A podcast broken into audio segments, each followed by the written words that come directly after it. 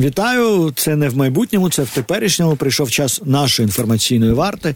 І з вами, як завжди, у цій парі насторожі здорового глузду. Я Сергій Фурса. І зі мною Віталій Сич. Вітаю тебе, Сергій. Вітаю усіх, хто нас слухає і дивиться. І я хочу тобі сказати, по-перше, Сергію, що маю сьогодні гарну новину для тебе і для всіх, хто має амбітні плани з розвитку власного бізнесу і виробництва. ОТП-лізинг відновлює фінансування в межах державної програми «Доступний фінансовий лізинг 5-7-9%». Програма дає можливість придбати у лізинг транспорт та техніку. Від себе можу додати, що лізинг, як фінансовий інструмент, має суттєві переваги перед банківськими кредитами. Наприклад, відсутня застава, заявка розглядається швидше, розмір власного внеску менший. Умови участі на сайті otplizing.com.ua. OTP-лізинг, фінансуємо майбутнє. Я знаю директора компанії OTP-лізинг Андрія Павлушина. Людина горить своєю роботою. А я вкотре... Це вже від себе я додав. Це безкоштовно, да, було? Це бонус. Бонус, добре. А я вкотре нагадую вам, що якщо ви нас чуєте, якщо ви нас слухаєте, ви є супротив. Від героїв на фронті до українців в тилу, які працюють, які донатять, які тримаються економічний тил. Це також важливо. Важливо не поїхати кукухою. І це важливо, особливо враховуючи, як довго ведеться ця війна. Я не тільки про найближчу річницю, коли в нас 24 в суботу буде 2 роки повномасштабного вторгнення, а я і про останні 10 років, бо сьогодні якраз річниця загибелі героїв Небесної Сотні, сьогодні День пам'яті жертв Небесної Сотні, і по правді 10 років тому росіяни почали вбивати українців і почали цю війну, в тому числі розпочали операцію по анексії Криму. Ти знаєш, ти так рутинно кажеш, що важливо не поїхати кукухою.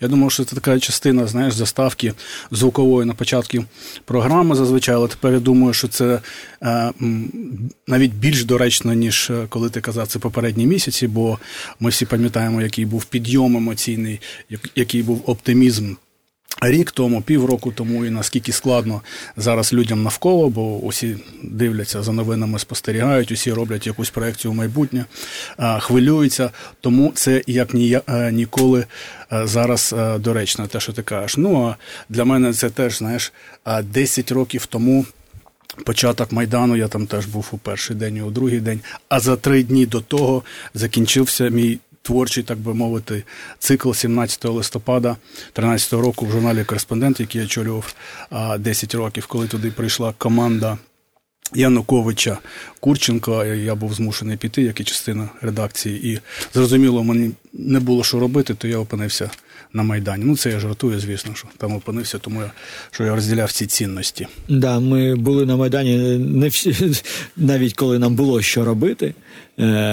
І сьогодні також доречно вийшло, здається, ДБР або хтось інший звинувачує Сівковича у розгоні Майдану, і вони прямо кажуть, що наказ на розгін Майдану дали росіяни. І це дійсно було досить дивно. Тоді, в той день, я був в той день, коли його розігнали, перед цим, в той вечір. І це виглядало вже дуже-дуже грустно, таке, давай російське слово візьму, така апатично виглядала, бо було дуже-дуже мало людей, дуже мало там студентів-протестувальників, які реально сконцентрувалися навколо стелі. І було зрозуміло, що цей Майдан, Євромайдан вмирає. І якби студентів не розігнали, якби російський агент Сівкович не змусив Беркут застосувати силу, то все це історія померла. Насправді. Я теж так думаю. І це перетворило Майдан і протест з протесту про асоціацію, не підписання угоди про асоціацію з Європою, на протест за гідність і за демонстрацію за людську гідність. Да, і перейдемо до поточної. У нас сьогодні питання до гідності деяких польських фермерів, бо вони почали радикальні протести на нашому кордоні знов, і сьогодні перейшли навіть не тільки дійшли не тільки до зупинки транспорту, який їде на 4 колесах, але й ЖД-транспорту. І сьогодні ми всі бачили відео, як поляки висипають же українське зерно з вагонів. І це, звісно, вкурвлює, коли таке бачиш. І є дуже величезна спокуса спроєктувати це вкурвлення на всю польську націю. От я якраз хочу закликати цього не робити, бо до цього нас буде спонукати російська пропаганда, і ми про це ще будемо говорити. Але цей протест, який є, він має таких непривабливих форм. Я дуже зараз буду адвокатом диявола, я скажу, нам треба до цього готуватися, щоб це буде дуже часто, і це нормальна практика в Європейському Союзі. Вона для нас виглядає ненормальною, але в Європейському Союзі фермери постійно так протестують, коли борються за свої гроші. Насправді, що зараз відбувається? Чому вони це роблять? Дуже впали ціни. І не те, що впали ціни в Польщі через те якесь контрабандне зерно, яке возиться і там залишається. Ні, впали світові ціни на кукурудзу, на зерно. Вони в порівнянні з минулим роком десь мінус 30%. Зараз ціни на агропродукцію на рівні 2021 року. А з того часу інфляція була ого-го яка. Да? А ціни повернулися до того рівня. І, звісно, фермери... Вони рахують гроші, і вони не можуть їх дорахувати. І вони вимагають більше субсидій. Другий момент. Зараз Європейський Союз, це Грета Тунберг і так далі, боротьба за зміну клімату, вони заборонили дуже багато засобів підтримання рослин, хімії. Те, що ти один раз на тиждень чи один раз на місяць полив, і ходиш собі. Вони кажуть, ні, давайте використовувати біодобавки, якась хімія. А це все набагато дорожче. Багато дорожче, головне, це через день треба робити. Ну, тобто... Це так не працює, да, як раніше, і це дорожче. І тому вони протестують проти цього. Фермери по всій Європі проти цього протестують. І проблема у тому, що оце проблема насправді, знову ж таки, не українська, це проблема навіть світоглядна. От як підходити до цього питання? Фермери в Європі не самодостатні. Вони не можуть заробляти гроші. Вони постійно сидять на дотації на цьому соціалізмі. І далі в нас виникає таке питання. А чи правильно це? От чи правильно те, що велика частина бюджету Європейського Союзу йде на дотації людям для того, щоб вони займалися фермерством? Бо без цих дотацій... Якщо вони не конкурентні. Так, якщо вони не конкурентні. От ти вважаєш це правильно чи ні? Мене це взагалі давно дивувало, чому саме на агропродукцію йдуть дотації, чому вони не йдуть на промисловість, чи на автосектор, чи на ще якісь речі. Ну, ти знаєш, оскільки я у цьому випадку не буду адвокатом диявола, то я думаю, що все ж таки дивну форму обрали поляки для протестів. Я розумію, що це стандартна форма. Собівартість продукції стала дорожчою, а в них виникли економічні проблеми. Ті самі проблеми виникають у всіх фермерів по всій Європі. Але чому ви не протестуєте в Варшаві? Чому ви не протестуєте в Брюсселі? Це ж централізована історія по Євросоюзу. Окей, Грета Тунберг там змусила Брюссель якимось чином запровадити ці нові норми. То їжджайте в Брюссель, висипайте там щось, паліть. Не знаю, паліть зерно там, вигулюйте свиней, коров, показуйте, наскільки ви незадоволені. Чому ви тут, на кордоні з Україною, яка веде дуже-дуже виснажливу і важку війну, вивалюєте ці вагони з зерном? Зупиняєте, я так розумію, що навіть зараз пасажирські потяги, чи це поодинокі випадки, чи ні. А я бачу, що там зупинили і потяг просто з пасажирами, з людьми. Там якісь мами з дітьми їдуть у Польщу. І деякі показують вже поодинокі випадки, що вони блокують постачання зброї з Польщі в Україну, а ми знаємо, що там ця зброя і боєприпаси нашим хлопцям конче потрібні. Тому, мені здається, все ж таки я розумію, що вони намагаються надіслати меседж Брюсселю таким чином, намагаються вибити собі субсидії, але вони обрали дивну форму, і чому ми стали заручниками цього дикого протесту? Ну, частково ми, тому що російська пропаганда, яка спрямовує їх проти нас в тому числі, яка там також може бути досить ефективна. Це дуже... Знаєш, фермери і будь-які такі соціалісти, які хочуть просто, щоб отримувати гроші, вони дуже часто ведуться на прості рішення.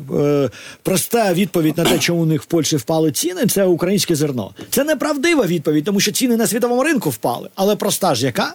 Українське зерно, бо їх тут везуть. Дивись, а в мене було питання. Вони вважають, що українці везуть зерно і продають його в Польщі, тому впали ціни в Польщі на зерно, і вони не можуть продати. Вони так кажуть, да. Але дехто каже, що хтось там з українців дійсно не довозить кудись там зерно, продає в Польщі, але переважно це ж транзит зерна через Польщу. Це транзит. А по-друге, ціни на ринку зерна, воно так формується, що нема дешевого зерна. Воно по світовим цінам завжди продається, скрізь. Да, там лише там є плече доставки і все. Тому ціни впали, бо вони впали в світі, а не тому, що тут якесь зерно хтось привіз. Його, якщо привезли, так само продають по світовим цінам. його ніхто не буде продавати. Ну, там може якісь... Тому що ціна у світі на будь-яку продукцію формується з урахуванням попиту і пропозиції. Якщо... Ну, да. А тут був минулий рік дуже вдалий, не тільки в Україні було дуже добре з врожаєм, так і по світу було добре з врожаєм. Уродилося багато чого зерна, багато чиї кукурудзи, і раптом ціни впали, а вони протестують проти українців, бо це, знову ж таки, проста відповідь. Але я про інше. От, чи ти давав ці субсидії, чи не давав фермерам?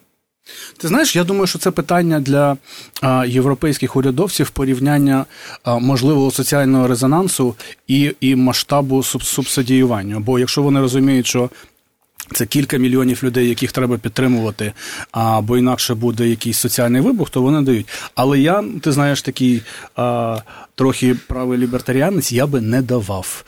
Це тупо соціалістична чи там напів якась комуністична політика, коли ти підтримуєш неконкурентно спроможних людей і галузь, і не зовсім зрозуміло, чому треба вибірково підтримувати цю галузь, а не підтримувати іншу. І це навіть порівняно з іншими галузями економіки, мені здається, некоректно і неправильно. Добре, але якщо я спитаю тебе, якщо робити з продуктовою безпекою? Бо реально вони не можуть бути конкурентними в Європі, скоріш за все. Просто через те, що там дорого. І вони ніколи не будуть продавати продукцію так дорого, щоб саме себе забезпечити. То дозвольте українському зерну зайти. У вас не буде проблем з продуктовою безпекою. У вас просто буде проблема з людьми, там, я не знаю, десятки тисяч людей, які не конкурентно спроможні. Ні, дивись, буде та сама ситуація, що з озброєнням. Коли вони зараз фактично імпортують безпеку за допомогою Сполучених Штатів, а самі не можуть забезпечити себе. Не можуть. Це правда. Тобто, нам не подобається, що каже Трамп, але це елемент правди, бо вони звикли до того, що американці захищають, і НАТО, це і парасолька американська. Та сама історія буде з усіма продукцією харчування практично. З усіма продуктами. Бо їх буде невигідно вирощувати, агропродукцію в Європі. І доведеться це імпортувати. І ставати залежними від якоїсь третьої країни.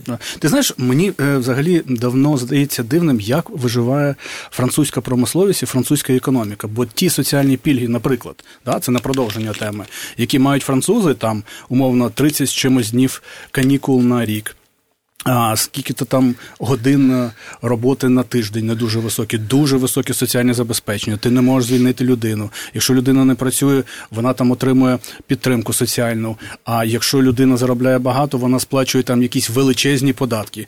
І якщо ти з одного боку...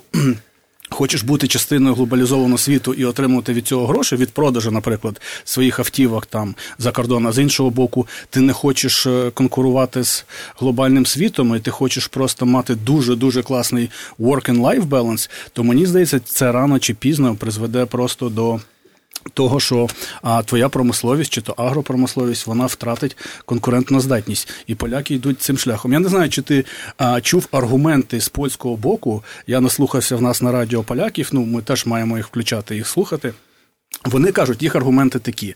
Дивіться, в нас дуже маленькі земельні ділянки в Польщі, умовно там кілька гектарів, кілька десятків гектарів, а в українців там величезні оці земельні ділянки в агрофірм, в них там сотні тисяч гектарів, і тому вони набагато більш прибуткові, ніж ми не можемо з ними конкурувати. Ну, сорі, типу, ну це не наша проблема. Це насправді та модель, яка дуже часто дивує, коли в Україні кажуть, треба тільки фермерів. Ну, подивіться, якщо фермери, тільки фермери, то вони ніколи не будуть конкурентними в вирощуванні зерна. Не будуть, да?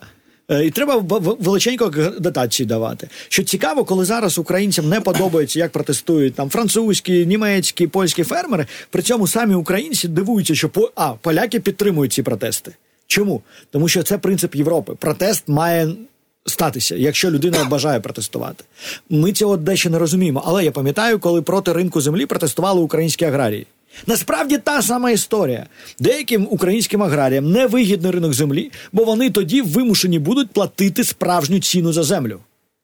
Бо оренда дешева зараз. Зрозуміло, а так вони можуть використовувати по ціні там 8 разів нижче, ніж вона б коштувала. Усі бачили ці графіки, що якщо в нас буде повністю лібералізована земля і зможуть купувати не лише українці, а й іноземці, то ціна там буде йти просто отак.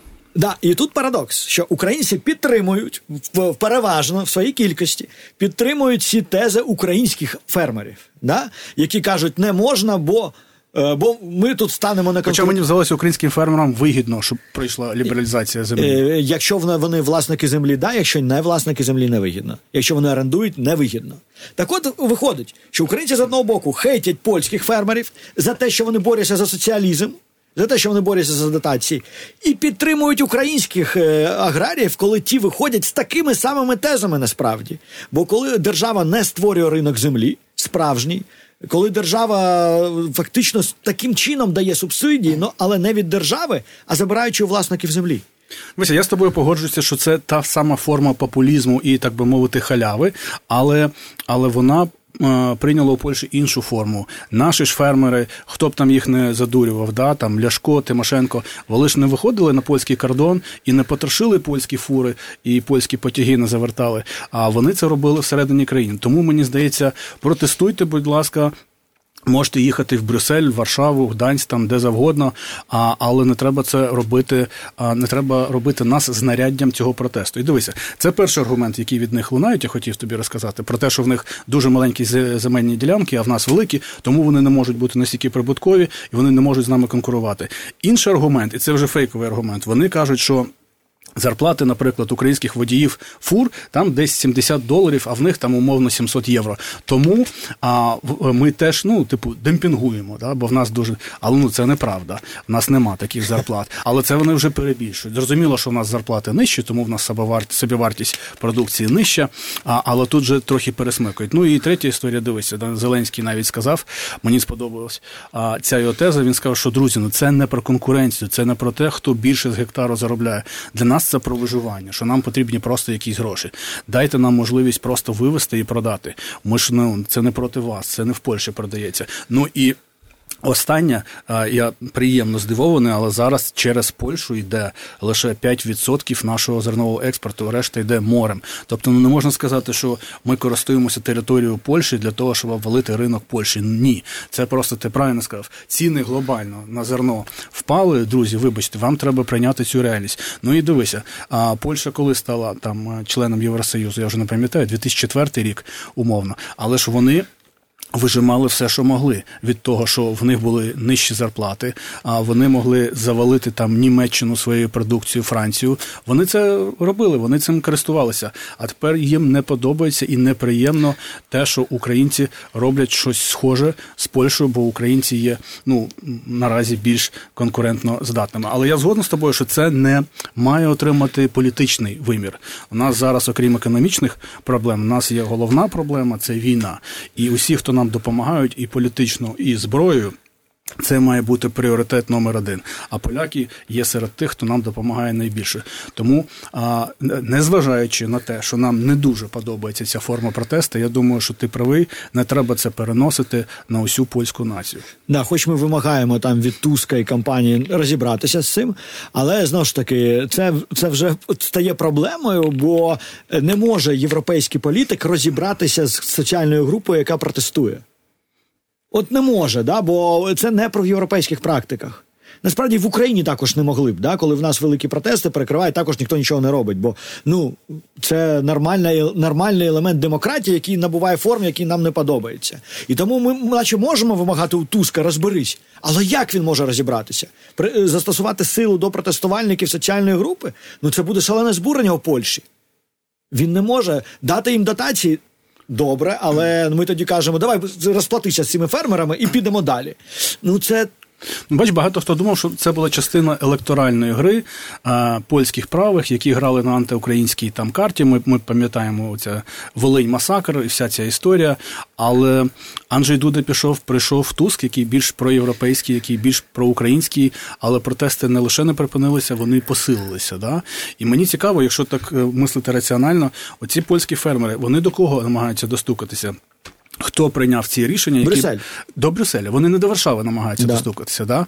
Чи це є такий дієвий інструмент блокування всього на українському кордоні, щоб достукатися до Брюсселя? Вони вирішили, що є. Є. Я думаю, що вони також є, бо, власне, до Брюсселя їм далеко їхати, вони не можуть собі дозволити. Вони просто обрізали кости. Вони не хочуть їхати до Брюсселя, це далеко, то вони казали, ви нам тут підняли кости, а ми тут обріжемо, поїдемо на український кордон, а ви на знаєте, Бельгію. Що ми знаємо, як польські фермери знаємо, що для Європейського Союзу це пріоритет. Допомога Україні.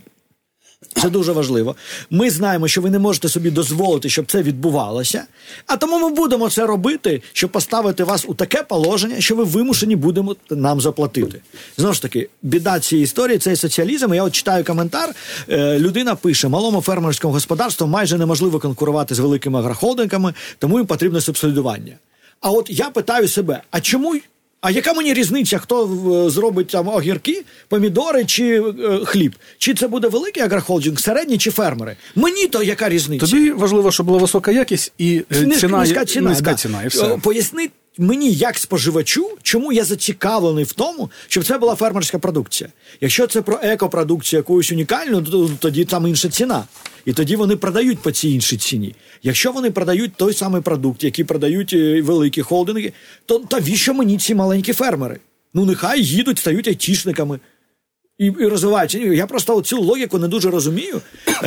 От з точки зору, якщо в нас би ще... В нас дуже бракує робочих рук по країні, робочих голів і так далі. В цьому процесі урбанізації нам є куди ще людей притягати до міста. Навіщо нам... як Європейський Союз, в якості соціалки тримати багато людей на землі. Я оцього не розумію. От якщо людина хоче займатися і вміє заробляти, нехай заробляє.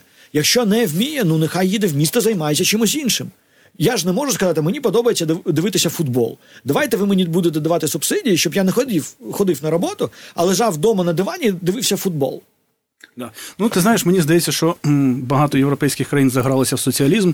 Це ж не просто, знаєш, там десятки тисяч фермерів, які тиснуть протестами на регуляторів в Бельгії, в Брюсселі. Це уряди, які репрезентують там, де є соціалістичні партії. Ну, вони можуть не називатися формально соціалістичні, але це ліві партії. Вони мають там дуже-дуже широке представництво, і вони змушені реагувати на вимоги своїх громадян. Ти знаєш, я подивився зараз програму про Аргентину, там, де Хав'єр Мілей прийшов до влади. Оце такий соціалізм в екстримі. Там профспілки, кого там тільки нема, там профспілки, ну там халявщики усіх категорій. Там, якщо в тебе більше 10 людей ти віднаймаєш, да, працюєш, і приходить представник профспілок, і ти можеш йому жалітися, писати скаргу, що ти там працював не 4 години, а 4,5, тебе не випускали там в туалет сходити так часто, як ти хотів, і все, і там людина отримує штраф. Ти взагалі не можеш бути там роботодавцем. Це така екстремальна історія. До речі, це загальна історія по Латинській Америці, бо зараз українські IT-компанії, вони виросли і почали диверсифікувати ризики. Давайте ми будемо відкривати офіси по Латинській в Мексиці, десь там, бо там же вони ще не знають, куди вони влазять. І так далі. І вони зрозуміли, куди вони влазять, бо там вся ця соціальна хрінь така сильна, що у нас багато питань до українського трудового законодавства, бо воно прийшло від Радянського Союзу. Але в Мексиці, в цих країнах ще гірша історія. І ти не можеш звільняти людей. А проблема ж тому, люди не розуміють, що якщо ти не можеш звільнити людей, ти перестаєш наймати людей, бо для тебе це за високі ризики. Тому от навіть айтішники наші, коли зараз намагалися, а підемо в Аргентину, а підемо в Мексику, знайшли собі, проблеми на голову. Як у вас тут це важко? Ні, краще в Україні. Ти знаєш, це навіть не соціалізм, це така інституціалізована халява, ну, в Латинській Америці.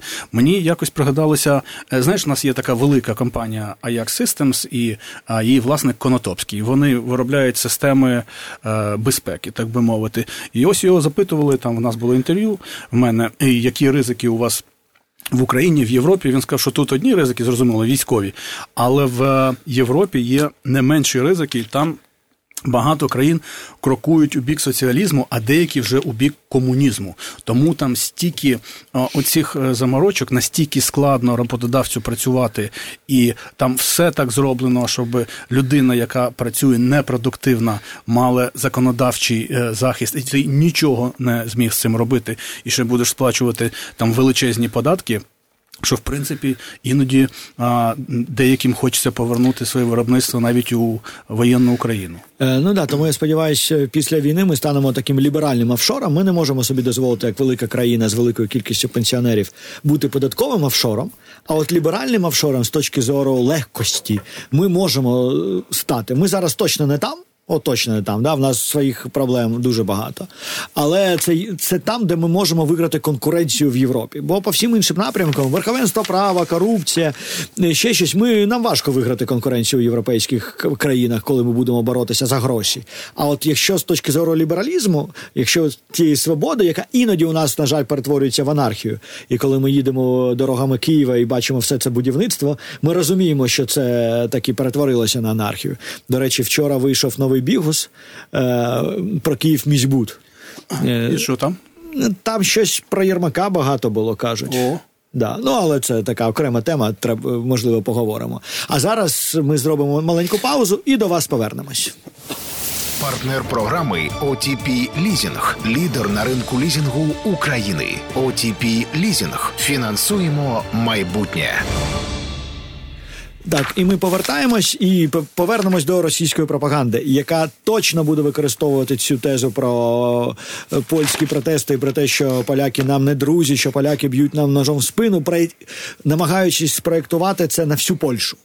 Тому будьте готові. Будьте готові. Але так просто, щоб закінчити нашу тему про цей work and life balance, про соціалізм, капіталізм і решту, що мені здається, що такий контраст цьому образу життя, так би мовити, оцій поведінці, оцій законодавчій інституціональній халяві, яка вже є, пустила корні в Латинській Америці і пускає дуже глибокі корні в Європі, є просто Америка.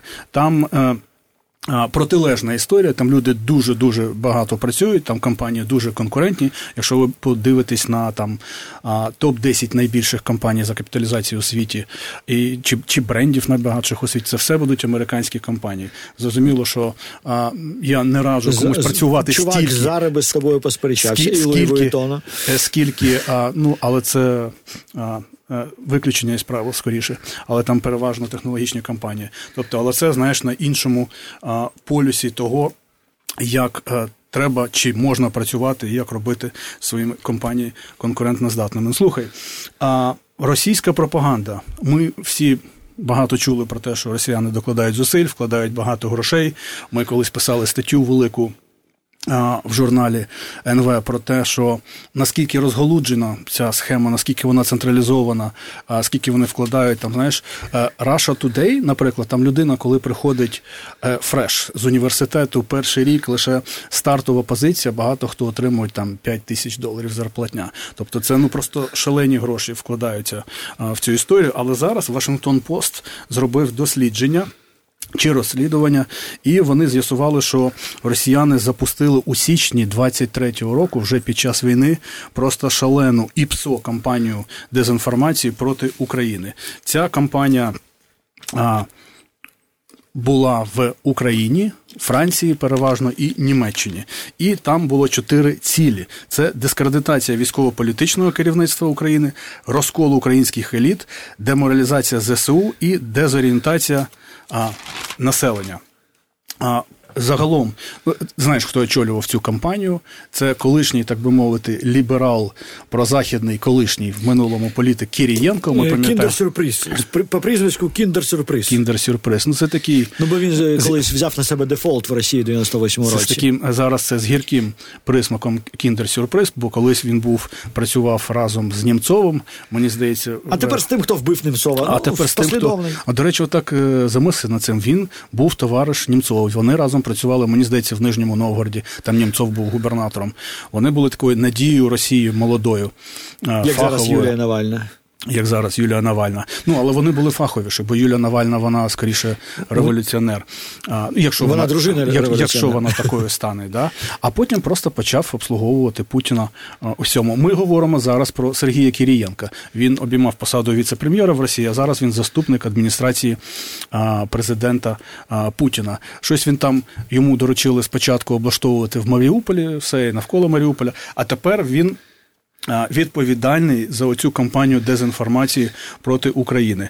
І 2 його там заступники. Вони зробили загалом тисячі публікацій у соцмережах, сотні сфабрикованих матеріалів. Тобто це не просто... Там, до речі, якщо ти придивишся на зміст цієї кампанії, там є фейкові повідомлення, Там є розгон реальних повідомлень, але які неприємні для України, які створюють українські політики самі. Да, от треба розуміти, українські політики. Там є перебільшення. Що дуже часто ви самі даєте базу для росіян. От не треба давати базу, бо вони її використають на 100%.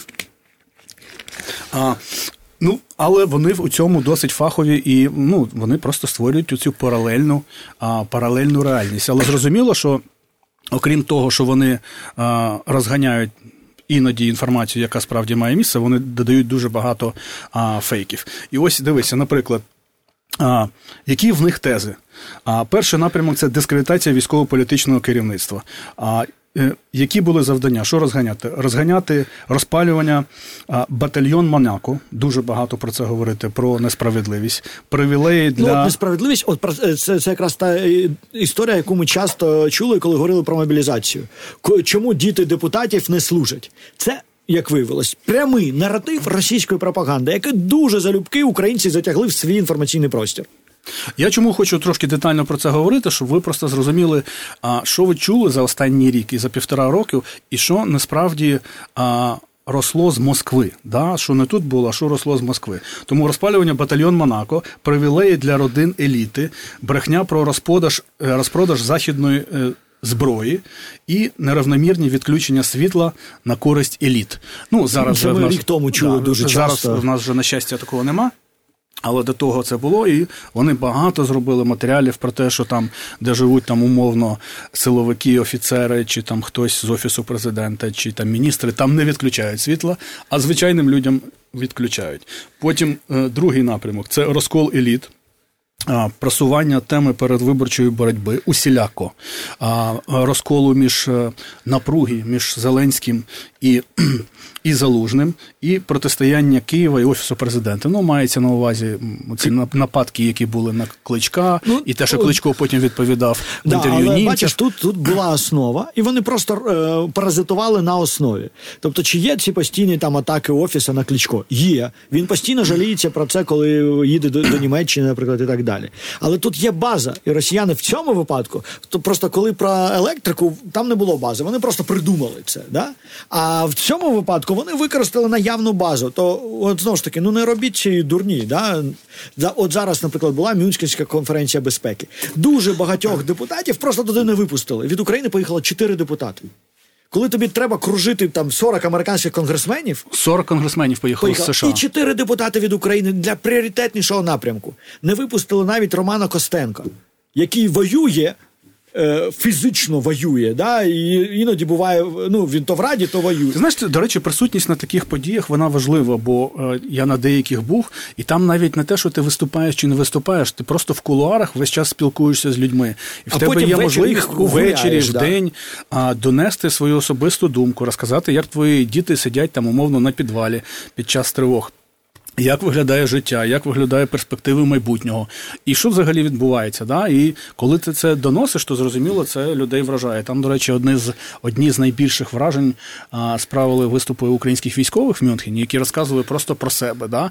Коли ти розказуєш, що там в Україні війна, хтось страждає, це абстракція. А коли людина виходить і каже: дивіться, в мене тут в голові титанові пластини, в мене тут там титанові пластини, в мене там зуби випадають, їх тримає там, на скобі вони сидять. І людина просто, вони її бачать, і вона скаже: але ми готові сражатися, якщо буде зброя. І так далі. І тому зрозуміло, що такі історії особисті, вони найбільш ефективні. Але ми продовжимо про пропаганду. Ці особисті історії в тому числі не були показані, тому що це знов був пас, да? От це ж не вигадка російської пропаганди, що не випустили багато українських депутатів. Причому не випустили займатися їх прямою роботою. Багато розголосу було про Порошенка, що також є дріб'язковістю і тупістю не випускати Порошенка, враховуючи, що він би там міг комунікувати. Але багатьох інших також не випускають. І це нерозумно, і це знов пас російській пропаганді. Лисі, я хочу просто тобі показати, може, тим, хто нас дивиться, кого є можливість, наскільки професійно і системно Кірієнко і компанія підійшли до цієї роботи. Ось дивися, це виглядає отак. Тут багато таких слайдів в мене. Вони міряють щотижневе охоплення своїх постів, CTR, так званий. Ті, хто працюють в інтернеті, вони розуміють там ефективність. Вони дивляться, що зайшло, як би мовити сленгом, що заходить, що не заходить. У них все розбито по напрямках. Тобто вони звітують з презентаціями, я не знаю, чи видно, кожного тижня і визначають ті ролики, які в них заходять найбільше. Ось, наприклад, отут розбито по напрямках дискредитація військово-політичного ер. Це руководство, керівництво, розкол еліт, деморалізація ВСУ. І тут в них топ-матеріал на якомусь тижні було пост в Фейсбуці. Родини загиблого не отримали жодної допомоги від держави. 2 мільйона переглядів. CTR 12%. Потім розкол еліт. Найпопулярніше відео було в Тіктоці. Люди в Одесі показали протест Зеленському. Наконець-то. Ну і якась людина з татуюваннями ніби там висловлює протест. А це людина з татуюваннями є елітою? Для мене ні, але це, для них це, я так розумію, потрапляє в наратив, що розкол регіональний в тому числі, що люди в Одесі там висловили якісь там занепокоєння Зеленським. Деморалізація ЗСУ. Пишуть, що як тільки підвозять натівську техніку, по ній йде вогонь. 216 тисяч переглядів. Це небагато, мені здається, за такі гроші, що вони отримали. Ну і тут багато іншого.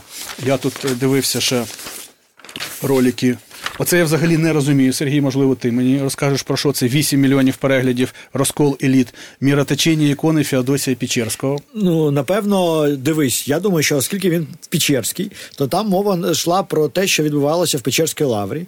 І таким чином вони намагалися захистити московський патріархат, який, де ікона почала плакати, бо московських попів виганяють з Печерської лаври. Тут 8 мільйонів переглядів. Ну, і отут досить тупий цей, мені здається, наратив, який ми чули багато від росіян, тому він небагато переглядів їх набрав, 200 тисяч, що власті України відкрито говорять про цілі війни до останнього українця. А я, на жаль, це чув від багатьох моїх знайомих. І мене завжди це вкурлювало, коли вони починали повторювати цю пропаганду. Тому, коли це говорять росіяни, я розумію вброс. Коли це говорить Ілон Маск, а він так чи інакше зараз використовує ті самі тези насправді. От якщо ці таблички показати, накласти на твіти Ілона Маска, то буде велике співпадіння. Коли він говорить, що треба було укласти угоду ще в 22-му році, а так хлопці гинуть просто так.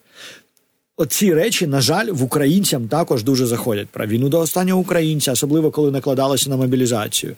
Да, чи, знову ж таки, діти депутатів не воюють. Да ви подивіться, які там у нас депутати сидять. В них нема дітей, щоб вони воювали. Слухай, українцям заходять не лише такі речі, але й трохи екзотичні, дикі речі. Я вчора увечері вперше почув таку версію, що там колишні колеги моєї дружини, вони вважають, ну, серйозні люди з вищою освітою, вони вважають на повному серйозі, серйозно, що війна продовжується в Україні через те, що триває дерибан землі. Я щось намагався зв'язати це в голові одного до одного. Ну, нібито за цією домовою завісою війни хтось в нас дерибанить землю, і тому це вигідно і росіянам, і американцям. А як, ну, взагалі вони яке відношення до нашої землі мають, я не знаю. І тому це все триває. І тут, до речі, великий пас російській пропаганді дав один американський сенатор, дружбан Трампа, на цьому тижні. Бо він, знаєш, такий... Є дуже багато такої коміксовської, радянської, російської пропаганди, яке зображує цих злих буржуїнів, які хочуть прийти і подоїти там якусь маленьку країночку. Вони завжди такі товсті, в циліндрах, чорних. Ну, ще про злобний блок НАТО ще там з 50-х. І тут цей Ленсі Грем, здається, вийшов і сказав, вони ж зараз намагаються розвивати тезу Трампа, що не можна давати українцям гроші просто так, треба давати ці гроші в кредит. А він пішов далі, і він єдиний поки що це сказав, на щастя, бо, знову ж таки, він дуже допомагає російській пропаганді цією тезою. Він сказав, в Україні ж є багато мінералів, треба якось під мінерали це давати, отримати від України мінерали. Це, по-перше, дивно. Ну, отримаєш. Чувак, от Донецька область, Луганська область, там дуже багато мінералів. Ми тобі даємо в концесію. Давай, шуруй. Добувай. Отримаєш мінерал. Але дивися, з приводу землі, розпродажу землі. Я вчора це почув, я не міг зрозуміти, звідки це йде. А ось тут я побачив розбивку оцих тез, і я вперше побачив це в росіян. Дивися, розпродажа землі, теми. І тут приміри сюжетів. Розпродажа української землі, інфографіка. Ролик «Это моя земля». Потім йде зйомка телефоном, як у фермера, пристави відбирають землю і описують, ну, в нас немає, відбирають землю і описують імущество, драка, хватання за вилы і тому подобное, мораль. Это стало возможно из-за интересов. і не вказуємо. Тобто, дивися, це просто вкиди. Вкиди з Росії, вони дуже ретельно прописані, і просто дивуєшся, наскільки професійно і системно вони працюють. Деякі речі тут заходять непогано, тому що вони їх просто розмухують те, що є, а деякі речі просто... У нас тут просто, є такий коментатор, який, здається, якраз працює на Кірієнка, і він пише: "Де Мураєв? Де Кучма? Не у Відні, у Монако". Це, Кучмі 80 років, бо з ним. Мураєв, взагалі-то, російський агент. І, напевно, він не в Україні зараз. Але закидати... Він якраз може бути у Відні чи у Монако. Може бути, але він тупо російський агент. Але він не представник українського істеблішменту. Да, які 2 роки тому планували, один з планів був поставити його тут прем'єр-міністром. Росіяни планували. І ви зараз питаєте там загалом, де Мураєв? Серйозно? І останні тобі сюжети, приклади. Еліта і їх діти пережидають війну в Монако. Гонки на машинах, пляжі, ресторани, походи по магазинам, реклама для багатих. Где переждать зиму, с примерами известных персон из правительства, Офиса Президента, регіональних адміністрацій. Мені здається, Олексій Арестович підключився до розгону цих меседжів, бо він в Монако робить саме це. Він зараз ще виходить і розповідає в Монако, що він русський, нападає на українців і так далі. Він пішов во всі тяжкі взагалі зараз там. У нього віртуальний роман з Латиніною, вони там один до одного включаються і один одного просто якийсь секс в прямому ефірі влаштовують. Це вже щось дивне вже взагалі. Я не про секс з Латиніною. Це також дивно. Це також дуже дивно, але те, що він раптом став руський і нападає на українців... Я тобі скажу, в нього російськомовний YouTube. Він хоче заробляти на цьому. Це якась медикаментозна вже історія, а не політологічна. І так далі. Слухай, значить, отримують там люди оці фабрики тролів $660 на місяць. Завдання в кожного написати по 100 коментарів. І це стаття просто, що Washington Post. Це не те, що українська якась телемарафон зробив. Це детальна історія із Washington Post дослідження. Всі тези кожного тижня люди трекають прогрес, KPI, все, що заходить, не заходить і так далі. Але виявилось, ти знаєш, що пишуть автори цієї статті Washington Post, що реальний вихлоп мав би розчарувати організаторів, бо українське суспільство лишається надзвичайно згуртованим. І один тут анонім російський каже Washington Post, що розчарування ще й через нездатність підірвати рейтинги Зеленського, ніби Бред Піт, це цитата, світова зірка, імідж якої неможливо запитати. Оце зараз тебе точно звинувачують в тому, що ти продався Єрмаку. Але я просто цитую цю історію. Але насправді ми минулого разу з тобою не встигли обговорити там останні рейтинги КМІС, і там, якщо подивитися, там видно, що рейтинг Зеленського все ж таки впав, відчутно, але все ж таки залишається на високому рівні. Але мені здається, це не через російську пропаганду, а через емоційний стан взагалі в суспільстві. І через деякі дії самої політичної влади. Ми бачили конфронтацію з військовим керівництвом, з журналістами, з бізнесменами, тому, мені здається, і звільнення Залужного, тому це не могло не відбитися на рейтинг. Не треба допомагати. Росіяни докладаються, вони роздмухують тези і про корупцію, і про конфлікти, але це база, вона була. Не давайте можливості, не буде цього. Що зараз вона буде качати? Окрім цієї теми з Польщею, зараз я бачу дуже активно, росіяни починають качати тему нелегітимності Зеленського, розуміючи, що поки триває війна, неможливо провести вибори. І в українському суспільстві наразі є консенсус. Знову ж таки, нове опитування вийшло. 69% українців зараз кажуть, що не потрібно жодних виборів, поки триває війна. Тобто вибори президента... Скільки відсотків? 69. Ага, я серед них. Відкладаються. І зрозуміло, зараз це не на часі. Але русня буде дуже активно цю тезу качати. І ми дуже-дуже багато побачимо наступні місяці постів, статей, яких заяв друзів русні, що Зеленський нелегітимний президент. Вони це будуть намагатися підірвати таким чином. Хоч, знову ж таки, ми зараз розуміємо, як би ми не ставилися до Зеленського, що вибори президента зараз не на часі, не потрібні, вони послаблять нас, а не посилять. І при цьому там в тій ж самій статистиці зараз, наприклад, вже 40+ українців відсотків кажуть, що Зеленському не треба йти на другий термін, що досить оцього довгого першого терміну, і це майже вже 50%, це багато. Але при цьому 69% кажуть, жодних виборів президента, поки війна не закінчиться, або принаймні ми не зрозуміємо, що вона переходить там на десятки років. Ну, ти знаєш, це історія, скільки відсотків кажуть, чи треба йому йти на другий термін, чи не треба. Це такі побажання і суб'єктивне сприйняття. Мені здається, що під час війни нам вибори не потрібні, бо це радикалізація усіх верств населення. А після війни нехай, як то кажуть, переможе найсильніший. Але головне, щоб це були вільні вибори з вільним доступом до медіа, щоб це був не єдиний марафон лише, да, а були медіа, які транслюють і дають доступ іншим політикам. І щоб насправді у нас була конкуренція ідей, якої в нас часто нема. І останнє тобі, Сергій, приклади. Бо вони цікаві. Це з приводу боротьба накануні виборів, ти тільки що згадав. Розгон теми в западних СМІ. Хто буде конкурентом Зеленському? Залужний, Арестович, Єрмак.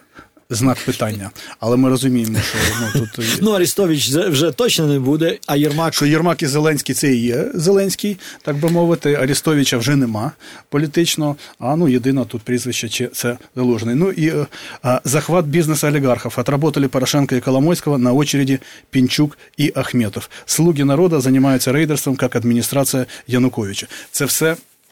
наративи і меседжі, які розганяють. Да, але погодься, це все базується, наприклад, на збільшенні силовиків, те, що ми спостерігаємо останній рік.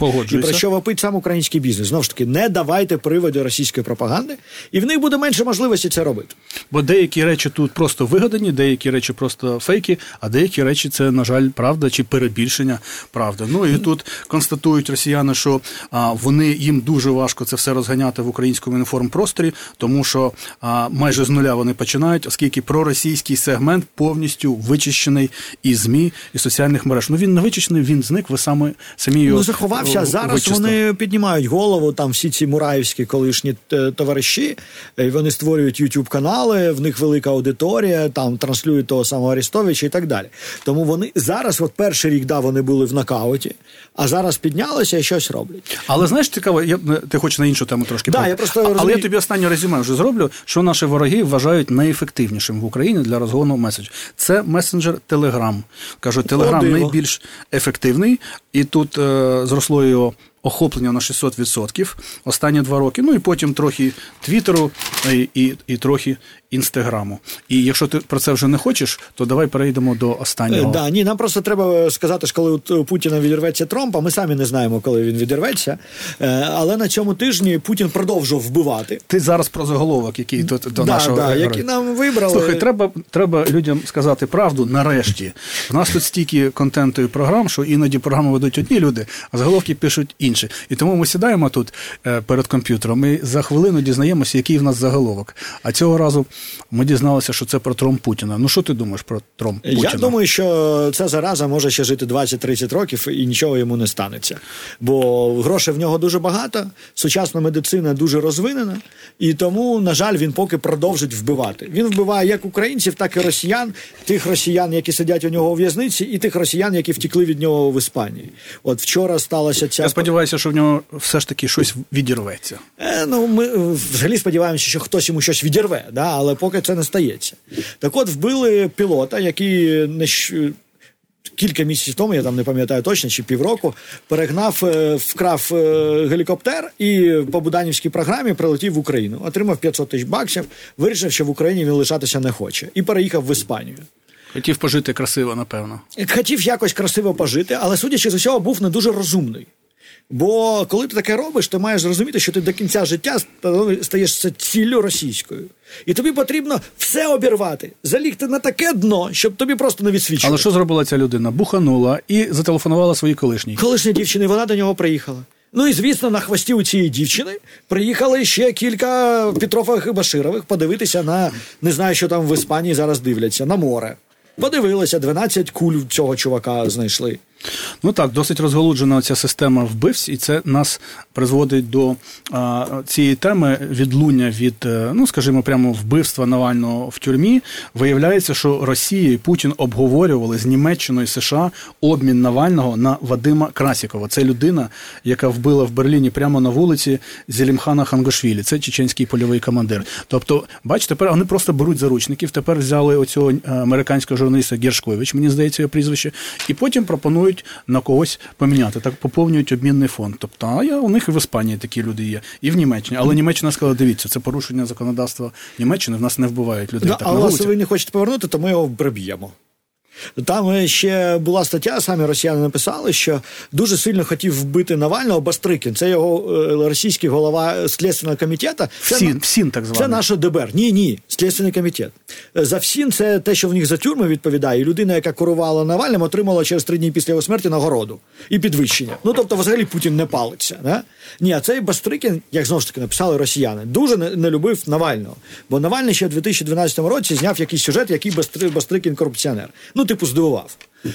І Бастрикін хотів його вбити. І просив у Путіна, дай я його вб'ю. Дайте дозвіл, будь ласка. І Путін в результаті на день народження Бастрикіну, на 70-річчя, зробив йому такий на ювілей подарунок.